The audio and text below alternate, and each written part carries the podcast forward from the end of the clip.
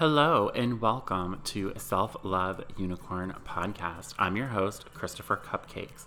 I'm an esthetician, blogger, yoga and Pilates teacher, a self love coach, and a self professed self love unicorn.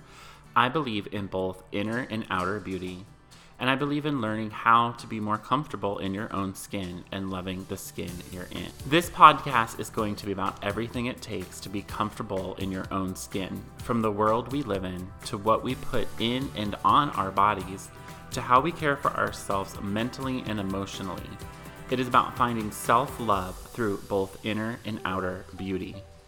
This podcast is part of my mission to help both women and men fall in love with the skin they're in through my passion for beauty, lifestyle, and wellness. I want to provide you with the tools you need to look and feel your best inside and out. My goal is that through skincare, healthy nutrition and exercise, and of course, a little inner work, I can help you find a balance, increase your confidence, find self love, and become the most beautiful version of yourself. So don't forget to subscribe and let's dive right into today's episode. What's up, y'all? Hello, and welcome to a new episode of the Self Love Unicorn podcast. So, in today's episode, this is actually a video that I posted before on a YouTube channel and that I also had used as an audio recording for another podcast that I previously had. So, this is an older episode, but I do think that the message is very important. So, I wanted to include it in this episode today. So, I'm going to be talking with my good friend, Coach Jennie.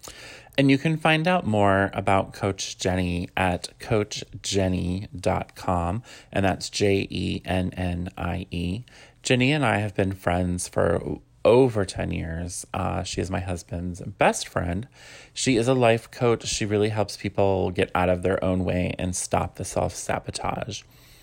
But we had this really great conversation about how comparison is the thief of joy and how compare, comparison equals despair basically this idea of when we compare ourselves, it keeps us playing small and prevents us from doing the things that we really want to do. And I feel like it's a very important conversation to have in this Instagram world where we're often comparing where we are to where other people are. And other people may have more than we do at the moment, but they have probably been on the journey a little bit longer than we have. So, this also relates towards body positivity about the way that we compare ourselves in society through social media, with friends, with family, with coworkers, relating to our body, our body image, our self confidence, and our feeling of self worth. So, I thought it was really important to share this conversation with you guys again. So, without further ado, we're going to dive into today's episode. So I'm here with Jennie. And Jennie, can you just tell us a little bit about yourself? Sure. Uh, my name is Jennie Mustafa Julock, but everybody just calls me Coach Jennie. And I have been a coach since 2006. I specialize in talking about Hilda, which is the name I give to that voice in your head who tells you you suck. And I, I also work specifically with entrepreneurs like Christopher who are doing things that are pretty amazing and they don't want their inner critic to slow them down anymore. Good. And you have a book? I do. I have a book, duh. I have a book. He was like, hello. Uh, yes, I have a book. It's named, is also Hilda Tackle Your Inner Naysayer, Get Out of Your Own Way, and Unleash Your Badassery. And I will include the link to all of Jennie's information and her book as well. You can get it on Amazon and a couple other places. I'll put that in the description box as well for you guys. So, in today's video, we want to talk a little bit about this idea of compare, um, compare equals despair. Mm. So, I wanted to get you on to talk to you about this idea of it and tying into that inner voice that we have, um, Hilda, which uh, Jennie knows this, but you guys don't know this. I've worked with Jennie. Jennie and I have been friends for oh my god, I don't know how long. Longer than we want to say. Years or something. I was in her wedding. She was in my wedding. Uh, I did her makeup for her wedding. But so we've known each other for a long time. But my I worked with Jennie too with coaching, and my inner voice I actually call Herman. I love that. And he's like a crotchety old man who's like, get out of my yard. But he's like, really, you know, so he kind of, whatever. So I want to talk about that as far as it relates to Hilda too. So tell me a little bit more about this idea that you have as far as like compare equals despair. Yeah, absolutely. So compare equals despair is not something I coined, but I've looked everywhere and I can't figure out who did coin that term. But in coaching, in the coaching world, a lot of people, specifically in life coaching, but also in business coaching, talk about this idea that comparing yourself to others is going to create despair, right? It's going to feel crappy. There's absolutely no good, positive reason to compare yourself to others. Well, I don't know that that's completely true. If you're doing market research, there's sometimes to do it. But in this context, in the context of what Christopher does, I don't know why I'm talking about you in the third person, you're right there. In the context of what you do, it really is a, a trap where we're always paying attention and judging ourselves against what other people are doing, how other people show up, and in the body image world, how other people look. And as soon as we start comparing ourselves to others, we're setting up a very false dichotomy. We're setting up a very bad precedent for how we're going to measure our own success. And I have fallen victim to this for most of my adult life, good portion of my teen years too, where I was obsessed about that. I think what, you're right. Everybody has that problem. Tell me a little bit more about Hilda and how she relates to this idea of comparison because my own experience with Hilda has been that that I didn't live up to the idea of what a Pilates teacher should look like, or I didn't live up to what other Pilates teachers were doing, or I wasn't worthy enough or good enough as a teacher to be on the same level as other Pilates teachers. And that's what you and I have worked on in the past in coaching. So tell me a little bit more about how Hilda hits you in that comparison. Yeah. yeah. So, Hilda, again, that inner critic, that voice in your head who's been kind of collecting messages and experiences your whole life, is designed to keep you safe. She means, well, even though she goes about it in a crummy way. and one of the ways that she gets into your brain is to get you to obsess about what other people think of you right? It's kind of like the Kardashian effect, right? We feel like we're wandering through life like a Kardashian with spotlights on us at every moment. Everybody's watching and waiting for us to make a fool of ourselves, embarrass ourselves, fall on our tushes. Um, people are waiting for us to fail. And so, because we feel like we're walking around with this incessant spotlight, we start behaving differently than we actually would if we were being authentic. Right. So, you know, Hilda, what she does is she will fill you with messages of, like you were just describing, Chris, where it'll say stuff like, well, who do you think you are? You know, you're no good for this. Or they're all going to laugh at you. You're mm-hmm. going to make a fool out of yourself. Who told you that you're allowed to be this big? Who do you think you are? And for me, my Hilda takes that to another level with the body image stuff. Like, how can you be an expert on self sabotage with those thighs? You know what I mean? And she can get really cruel and really mean. And that voice, because it's in our head, we believe it. Like, why wouldn't we? Until you name it Hilda or Herman or something silly, it just feels like your thoughts. And so, what my work is all about is waking you up to the fact that those thoughts that you hear all the time are BS beliefs. They're just thoughts you've had so much that you've bought into them. But mm when you recognize, wait, I'm going to attribute that thought to Hilda, now you have that objectivity between you and that thought. It's not actually your thought, it's that broad's. and I can say I disagree and, and deal with it um, as though it was a person in front of you. Right. And I also think, too, in reality, we're all walking around with these thoughts, these Hilda thoughts in our head. So in reality, we're not even really paying that much attention to other people. It's, I mean, we're comparing ourselves to other people, but for the most part, those people aren't really paying attention to us. Like it, I think that it's um, it's not as big as it really is in our head. You know what I mean? Yes, absolutely. And, what I was going to say is, you know, it, it's true. Most people that love you are not watching to watch you fail. Like they're watching to see you succeed. They want to support you. But once in a while, you run into what I call a human Hilda, mm-hmm. right? A mm-hmm. human Hilda who probably isn't saying anything to you. but is making a little comment about her over there. And so you hear her judgment and walk away paranoid about what she says about you when you're not there. Yeah. You've had that experience, right? Oh, totally. Totally. Yeah. Like I've told you before, the Pilates world is vicious when they talk about other people and just try to tear other people down and i'm just like oh my gosh. And i always am always wondering well what are they really saying about me behind my back? So i hear what you're saying with that. Yeah. And that kind of relates too because in this world today most of our life is now lived online like you know with social media. There's so much that we put out on social media. And this idea of comparison um, on social media, I the more that I was kind of reading about it, and I just want to read something really quick, is um, psychologists call it the social comparison theory, mm-hmm. which is basically what we're talking about. But it says um, that this means that we determine our own social and personal worth based on how we think we stack up to others. So, this is often how we compare ourselves to others as a way of fostering self improvement self motivation and a positive self image. So it's that idea of, you know, like for in my case, when I was seeing like what I would think was like Pilates instructors, particularly male Pilates instructors, where I was like, wow, they look really good. And maybe I have an extra 20, 30, 40 pounds on me.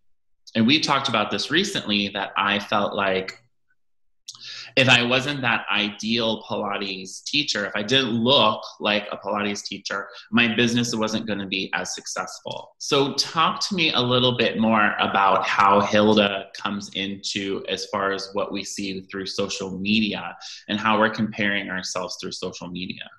Yeah, social media is this wonderful gift slash devil you know? It's like I, I love that social media has given me the opportunity to take my business online into the whole world. So i have a global business from my living room. That's really cool. But at the same time social media creates metrics for you right? How many followers do you have? How many likes did that post get? Goodness gracious you put a selfie on instagram and it's hilda palooza right?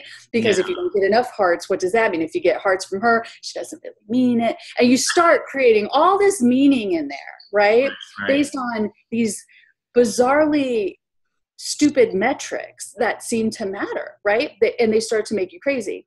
And then on top of that, we're in what I call the perfectionism trap right? Mm. As a life coach who helps people stop sabotaging themselves, I need to never sabotage myself again. Mm-hmm. Spoiler alert, that doesn't happen. Christopher needs to be 0.1% body fat because he's in the fitness industry. And if he has any body fat on him, or God forbid, eats a cupcake, it's over, right? right? It's that kind of nonsense that we get into our heads. And because we are not that image of perfection, and we can never achieve that bar, nor should we, Hilda tries to trick us into, well, if you can't, why even bother? If you can't achieve that level of perfectionism, hold yourself back. You're not ready.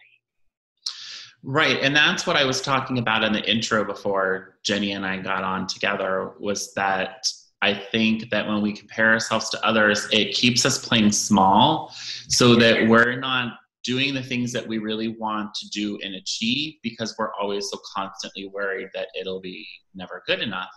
And the, Jennie knows this from my own experience because it took me how long to write that Pilates book? a long time, but I get it. So a lot of people probably don't know this because I got to the point where I didn't even really like market it you know, we've talked about this. So I wrote a book on Pilates, and it was basically a little bit of history of Pilates. It was kind of what the method was about. We touched, I touched on the principles of Pilates, and then I did a full exercise breakdown of a beginner um, order of exercises so that anybody, and it was geared for beginners and anybody that was interested in Pilates would be able to pick up this ebook and say, okay, this is what the exercise is for. This is how you do it. This is how you modify it. I had pictures and everything. It took me probably uh, five or six years, I think, maybe something like that, to yeah. finish this book because I was so afraid of the judgment of my peers. Even though your book wasn't written for your peers. Right. It wasn't for Pilates teachers. And that was the whole point that I wrote the book was that when I when I was looking at other Pilates books that were out there, they were all for Pilates teachers and they were for advanced students. I wasn't finding anything for, you know, Jane Smith who wants to do Pilates at home that maybe is a little overweight or is uncomfortable going to a gym or whatever the case may be. I wanted something that she could pick up, and that's I geared it to very basic beginner people but I was afraid that other Pilates teachers were going to be like, "Who are you to write a book? Like you've only been teaching for so long, and what do you know?" And this, that, and the other thing. So I really let that fear, and that was my major. Herman was Herman was really in my head about that. Um, it keep me from finishing that book. And then when I decided I just had had enough, I'm like, I'm to finish it. I'm to do the photo shoot. I'm to edit the damn thing. I'm to put it in ebook form and I'm to sell it on Amazon for, I think I listed it for like a dollar 99 or something crazy. Because I was like, I just want to be done with it. And I didn't market it in any way. I told very few people that it was out there because right, I went out in a little whisper yeah, I just was like, I just want it done because I wanted to just detach myself from that whole idea of that like voice in my head telling me that I wasn't good enough to write this damn book. Now, the book that I'm writing now, I'm telling more people because it's my own personal experience and journey. And I feel like I've gone beyond that now. Right. You know, where I'm not listening to the voice of other people. And to be honest, I don't really give you know, a big flying F about what other people think. Thank you, Jennie, for your help on that. You're but welcome. It's it's totally different because it here was this thing that I wanted to create in order to help and inspire other people, and I wasn't getting it done because of my own fears. So, like I was said, playing small and not achieving the things that I wanted to do because I was comparing myself to other people or worried about negative you know feedback I was going to get from other people. Yeah, you know, in, in my coaching practice, we have something we call the hater dance because oh. everybody is so terrified of getting a hater. Like the idea that somebody's going to go to Amazon, please don't do this, by the way, go to Amazon or review one of our books and say it sucks. Like the idea of that, the fear of that happening is terrifying. Mm-hmm. But when it finally does happen and you get your first hater, what I tell every one of my clients is to call me immediately. We're going to hop on a Zoom and we're going to dance it out like Meredith Grey and mm-hmm. Cristina, Cristina, whatever, um, from Grey's Anatomy. We're going to dance it out because it's a celebration. Because what that means is you've put yourself out there and you're making your business and, and your work and your ideas visible enough that it's ruffling somebody's feathers. Mm-hmm. and so every you know somebody's going to hate it. And so then that's when you know you've pushed past it. So i don't want you to have to experience it but it's going to happen chris. One day some pilates instructor is going to be like pilates can't be for everybody. Pilates is for size two and under. And you're going to say what? And it's going to make you mad but you're going to call me we're going to dance it out mm-hmm. And that's not to say, like I said, I've gotten over that, but that's not to say that I'm 100% perfect. I still have that. The more that I lean into this idea of body positivity, the more comfortable I'm getting. And that's, you know, becoming part of my business as well. And that's why I'm doing more videos and the podcast. But I still have those moments. For instance, I have an interview tomorrow to go teach at a studio where we just moved to, and that is the, what keeps going through my head. You don't look like a Pilates teacher. They're to say you're too fat to teach Pilates. They're not to want to hire you because you're too fat. You know, and this is all running through my head. And the weird thing is, is that I don't even really care but I'm still letting it get to me because I'm like, if they were like, we're not going to hire you because you're fat, I'd be like, bye, I'm on to the next. You know what I mean? I'll do my own shit. Right, like in your confident moments. But yeah. leading up to it, there's that little secret habit, and that's what it is. Not a disease you have, but a habit of listening to Herman tell you, yeah, but they're going to call you fat, and they're going to be thinking that they're not going to say it, and like mm. you get that kind of crap in your head and that's what cycles on repeat and it's it's human nature i mean think about it if you ever got a performance review and everything was glowing like greatest review ever you're getting a 5% raise we love you it's awesome but by the way areas of improvement you were tardy three times and something else and all of a sudden you didn't hear anything they said except when was I tardy? Was I tardy? Oh my gosh, I was tardy, right? Our head goes to that negative place and reels. Yeah. And so that's what Hilda and Herman do. They want you to reel, they, they want you to get stuck there because then you slow down, or better yet, you stop. So go into that interview and if they think that, they think that, and you're right, you'll you'll leave. But what if you have positive intent? What if you assume these people are enlightened? They're woke. They're not going to be looking at the size of your thighs or whatever. I don't know why it is for me. The size of my thighs is my big, my big hang up but they're not going to be looking at that. There's not like, oh, now will you hop on the scale so we can decide whether or not you're worthy. Right. Assume that they're looking for somebody who gets it and who's going to be able to teach their students to fall in love with Pilates. Right. Right. And I know that too because my experience with teaching in the studios that I've worked at, I've always been one of the most popular teachers. I mean, my testimonials speak to themselves. My clients love me. I know I'm a good teacher. Whatever weight I'm at doesn't define my define how good I am as a teacher. I can hop on the reformer and do any exercise just about that I am able to teach. Um, but it's still that little bit of a voice in the head and that's something that i'm working on to get over. And like you know i promote i want to promote the message that pilates is for everybody and everybody regardless of age size physical level all that. That's what i really truly believe in. That's what i tell my clients and now i'm getting to that point where we'd had this conversation the other day where i'm like why am I beating myself up so much when I won't let my clients do it? so well, and it, it makes sense, right? Because in especially American culture, but just in social media culture, there is, and uh, I mean, you have the extra layer of fitness culture. There are these expectations that are said and unsaid of perfection. It's the same in the coaching industry. There's an expectation that my life is completely buttoned up right? That things are just great. If I'm going to call myself a life coach, I must be walking on water somewhere. And that is just not the case. And it's not actually an expectation we have for other industries, but within our own industry, we can get stuck there. You know, we can make ourselves nuts. I, for one, uh, uh I'll share with you, I have a speaking gig coming up. It's a pretty mm-hmm. big deal for me. It's probably the biggest stage I've been on. Thank you.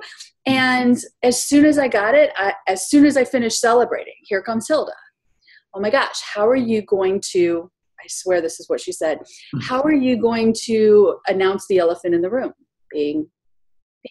Which is awful, right? And I was really working hard, talking to different people. How do I work into my speech without making everybody uncomfortable? How do I point out that I'm fat? Why do I have to point out that I'm fat? and that's what I said to you. Was like, why do you even have to address it? Because you're not there to talk. About, I mean, that's not. I'm not there to talk about that, right? And my my weight is not a human failing. or it's not even a failing that I need to somehow point out to justify it's okay for me to be on the stage. I'm not on the stage to teach people to be fat, to be thinner, to be uh, more perfecter. I'm teaching them to stop listening to Hilda and stop waiting until everything is just so to go after the life you want. And then I'm demonstrating that. So, this wake up call that I don't have to point out this thing is was a, a, a radical thought and an embarrassing one too because i'm like you're the expert on Hilda and you're trying to figure out how to make sure Hilda has a moment to tell everybody that you're fat there. you know what I mean? Um, so I totally understand what you're saying. And it's true too. Like I always tell my clients, like, you shouldn't be comparing yourself against other people. Right? We talked about that in social media. Like, I, you know, oh, the female cover models are this, I should look this way. You know, male cover models are this way, I should look this way. And it's like we shouldn't compare ourselves to what we're seeing in social media, what we're seeing on television, what we're seeing in magazines. And here's the thing, too those people are trying to sell you something yeah. weight loss, workouts, those kinds of things. I mean, it's it's just ridiculous. That's a whole other video. but I always tell my clients like you should compare yourself to the person you were yesterday. Oh, I like that. Like how are how have you grown what have you learned? How are you different as a person than you were a year ago, three years ago, five years ago? Like that's what you should be comparing yourself to.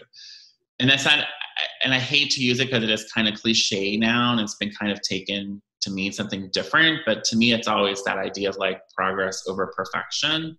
Yeah, And absolutely. as long as we're moving towards something, who cares if it's perfect? Mm-hmm. And you would always tell me, um, better done than perfect or something better like that. Better done than perfect. That's it. That's exactly it. Right? This idea first of all perfectionism is a trap and an excuse. When i when i was younger one of my first mentors when i was getting my first like professional job she was prepping me for the interview and she said if they ask you what your weaknesses are just tell them that sometimes i can be a perfectionist. And that got into my head. Hilda replayed it as though perfectionism was something to aspire to something Mm. positive to kind of say, oh, it's a weakness that I like to be perfect. Ew.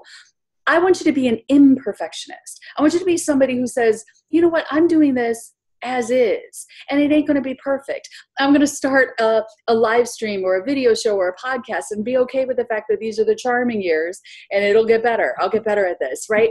You have to be willing to suck at first a little bit in order to grow. And if you're waiting until you have it all perfect, then you're missing the boat. I like to think about Oprah in this one, right? You imagine Oprah looks back at the 1987 reels going, oh my gosh, that hair. I mean, those early things, she was really uncomfortable and she was like holding herself like this, her microphone be sticking out of her arm because she was trying to be Phil Donahue. Yeah. When she dropped that and she wasn't trying to be a black woman version of Phil Donahue, she became Oprah. She became a completely different thing. She became authentic. And maybe her weight yo yoed and all of those things are true, but that's when she became the mogul. I just got chills when you said that because I was like, oh my god, like I never really thought about it that way. And it's funny too. On my one of my YouTube channels, the I had someone who a subscriber who went back and commented on my very first video ever, which was only probably like maybe a year and a half or two years ago, and then I took a break from filming. And they even said, "Oh, I want to catch up on all your videos. So I'm going to start at the beginning and work my way up." And I was like, "No, don't do that." and I went back and I watched my first video. I was like, how horrible. I filmed it on my laptop using the camera that we're using right now. Using the little webcam on my camera. That's how I filmed this video. But I wanted to sit down and I wanted to do it. So I did it. Better done than perfect. they were like, we're going to watch all your old vid. I panicked. I was like, no, don't do that because now they're a little better. I have a nice camera. I have a microphone. but, But if I would have waited to have all of that, I would not have had a year's worth of videos for somebody to go back and look back on, you know? And this video wouldn't be as good. right. It's just the truth. There's this idea that we get in our head, these perfectionist ideas, that we can somehow prepare ourselves. So day one, we walk out the gate and we're a gold medalist. You know what I mean? You can't do that. You have to. You have to start somewhere. So that's why I'm always saying better done than perfect.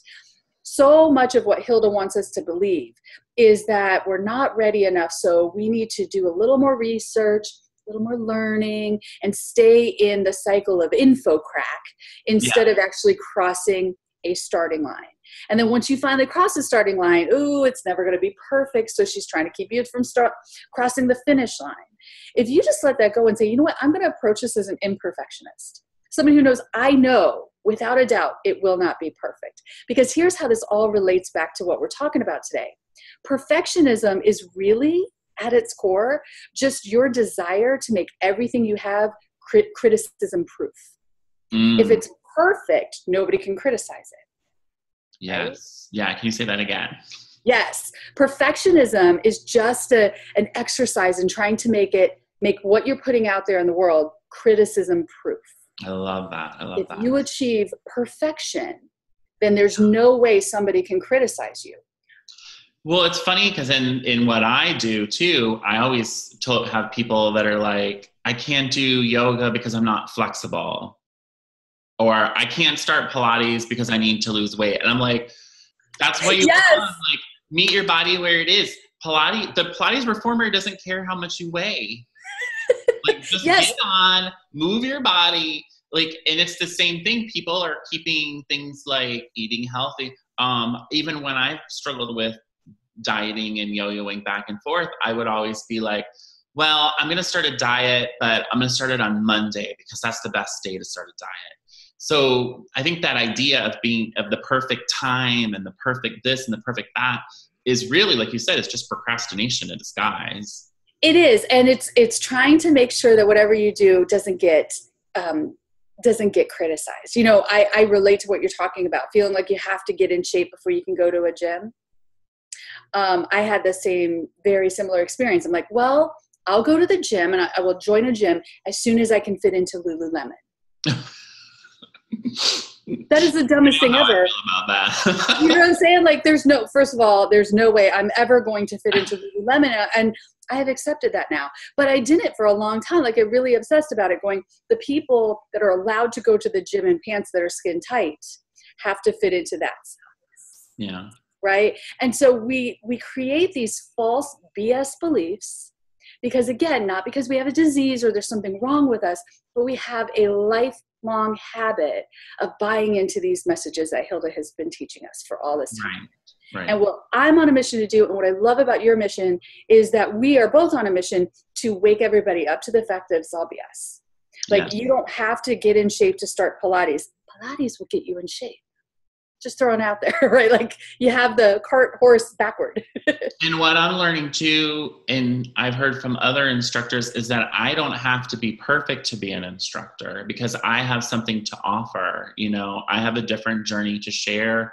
And there's going to be people that are going to be drawn to that. And like I told you the other day when we talked, I, you know, I'm not, my client isn't the yummy mummies. My client isn't Yeah. the perfect, you know, person who wants to push themselves through a workout. That's not my client. That's not my people. That's not my tribe. And the vast majority of people interested in Pilates are not the yummy mummies. No. The vast majority of people who could benefit from learning about Pilates are also the same people who could benefit from some um, body image acceptance work, right? Which is what your coaching is about. So it there it's such a backwards thing, but because of social media and popular culture and all these things, we have it backward in our head that we're trying to reach the ideal. The good news is the ideal is like 1% of society. The other 99% of us are at the ready to do the kind of work that we're looking to do. I know one of the things that I thought was a weakness, my imperfections, is actually a strength in my a coaching. strength. Oh, totally, totally. I was just having this conversation because it's like the the things that you think are your weakness are the things that you can offer to somebody else, and you. I think sometimes people struggle with like, well. I have to wait, and you talked about with InfoCrack. I have to have this certification in order to talk about it. I have to have this. Or to me, I'm like, I like I, I'm not a psychiatrist. I'm not, I'm so, I, you know, I was like, maybe I shouldn't be talking to people about being positive and having, you know, positive body image because I'm not a psychologist, but I'm talking about it from my experience. And the thing is, it's like, even though I'm very new into this, I'm a couple steps ahead of somebody else. Yeah. So another person who's new to this might be like, I don't know where to begin. Well, I'm starting to do the work. I have some of that I can give to you. And let me just push back on that because you are new to articulating it and talking about it, Yes. but you are not new to these experiences. You've been dancing with these experiences probably since you were a teenage boy. And so you have a lifetime of experiences that inform and create the credentials you need, Hilda, to mm-hmm. say that you are allowed to help other people with this. You have helped me with this immensely. Aw. And so I I feel so much more confident in my skin every single time I talk to you. And so if you can continue to do that for every other person you come into contact with, what the heck certification on the wall do you need for that? Right. None. You know what I mean? Because Right. street cred goes a lot further than wall cred. Um, so there's this idea of how comparison actually fosters competition instead of community. So I want to know your thoughts kind of around how do we take comparison and build a community around it instead of competition? So that's a really good question about competition uh, versus community because you're right. Typically, by comparing yourself to others, you're holding up a measuring stick and saying, okay, here's how I measure up to that person or don't measure up to that person. And that creates some sort of comp- competitive mindedness where it's like, in order to be successful, I have to beat that person. When you shift that to a community mindset, you don't have to beat anybody. In fact, I am a student of uh, Steve Farber. He's one of my my mentors, and he wrote a book called Greater Than Yourself. And it's a book on leadership that is all about how do you actually mentor and coach and inspire people to be greater than yourself. What a concept. If my clients are more successful than me, that will make me look bad. I need to be the most successful person who will hire me. Um, everybody who doesn't want to be more successful than their coach because their coach helped push them to the next level. And if I do that, the amount of just amazing uh, self-fulfillment that i get in in really focusing on i'm not competing or trying to stay above or just to, any of that crap i'm dropping that measuring stick and my job is to make my clients as successful as humanly possible by shutting down Hilda so that they can get on with the business of changing the world. That's all I have to do. And then I can sit back and watch them change the world. How cool is that? That's awesome. So, what that does, and it also with the community piece, the other part is people want to help other people. Believe it or not. Mm. Nobody wants to go through these experiences alone. And yet we feel like we're the only ones. Everybody who's ever met Hilda or read my book says, How are you reading my mind? Because we all feel like we're the only ones who have these really negative, doubtful thoughts. And I'm here to tell you, you're not. And when you find other people who also have that thought and then are chuckling at it with the Hilda Herman thing, instantly you have a conversation, you have a, a language to talk about these things. And that creates community. I love it. I love it. So, just to wrap up, um, other than buying and reading your book, because there's a lot of very uh, useful information in there, I want to know some of your kind of top tips about how people can stay in their own lane, mm-hmm. meaning not comparing yourself to other people focusing on what you want to do and achieve and you know staying in your own lane so give me like your top three tips on how we can stay in our own lanes, and then anything else you want to add on this topic before we go. Absolutely. I love that. Number one, build your own measuring stick of what success looks like for you. Good one. Not what success looks like according to society or your field or your mentor or your mom. I don't care what anybody else thinks is success. Like, figure out what this project, this initiative, whatever you're looking at, what will success look like? This interview um, whatever it is. And i will be successful if figure out what that is and keep your eye on that. Second thing i like to talk about keeping your eyes on your own paper. Mm, yeah. Remember when you were in school and you were taking a test and you you were really having to you know don't cheat don't look at what somebody yeah. else is doing? That's what we're doing in social media, right? When we're constantly saying, Who, I wonder what six other people are doing with their websites before I put together my about page. Guilty. yeah. Keep your eyes on your own paper because by doing that, you're getting over influenced and you're diluting you and your personality.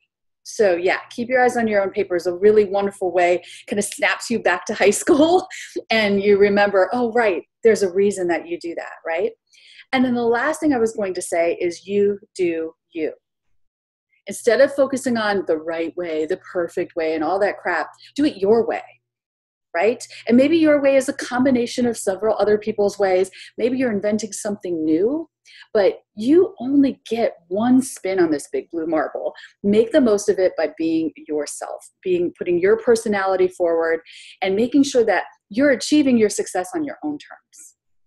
I love that, especially the last one, because for me, it was like when I started really getting into this idea of kind of accepting my body where it is and I started researching the body positive movement, there's no male voices out there, or mm-hmm. there's one or two. And I even was going into certain Facebook groups where it would be like, no men allowed. If you're a man, we will kick you out. And I was just like, wait, you're talking about including people of all bodies into something, but you're taking out a whole entire gender.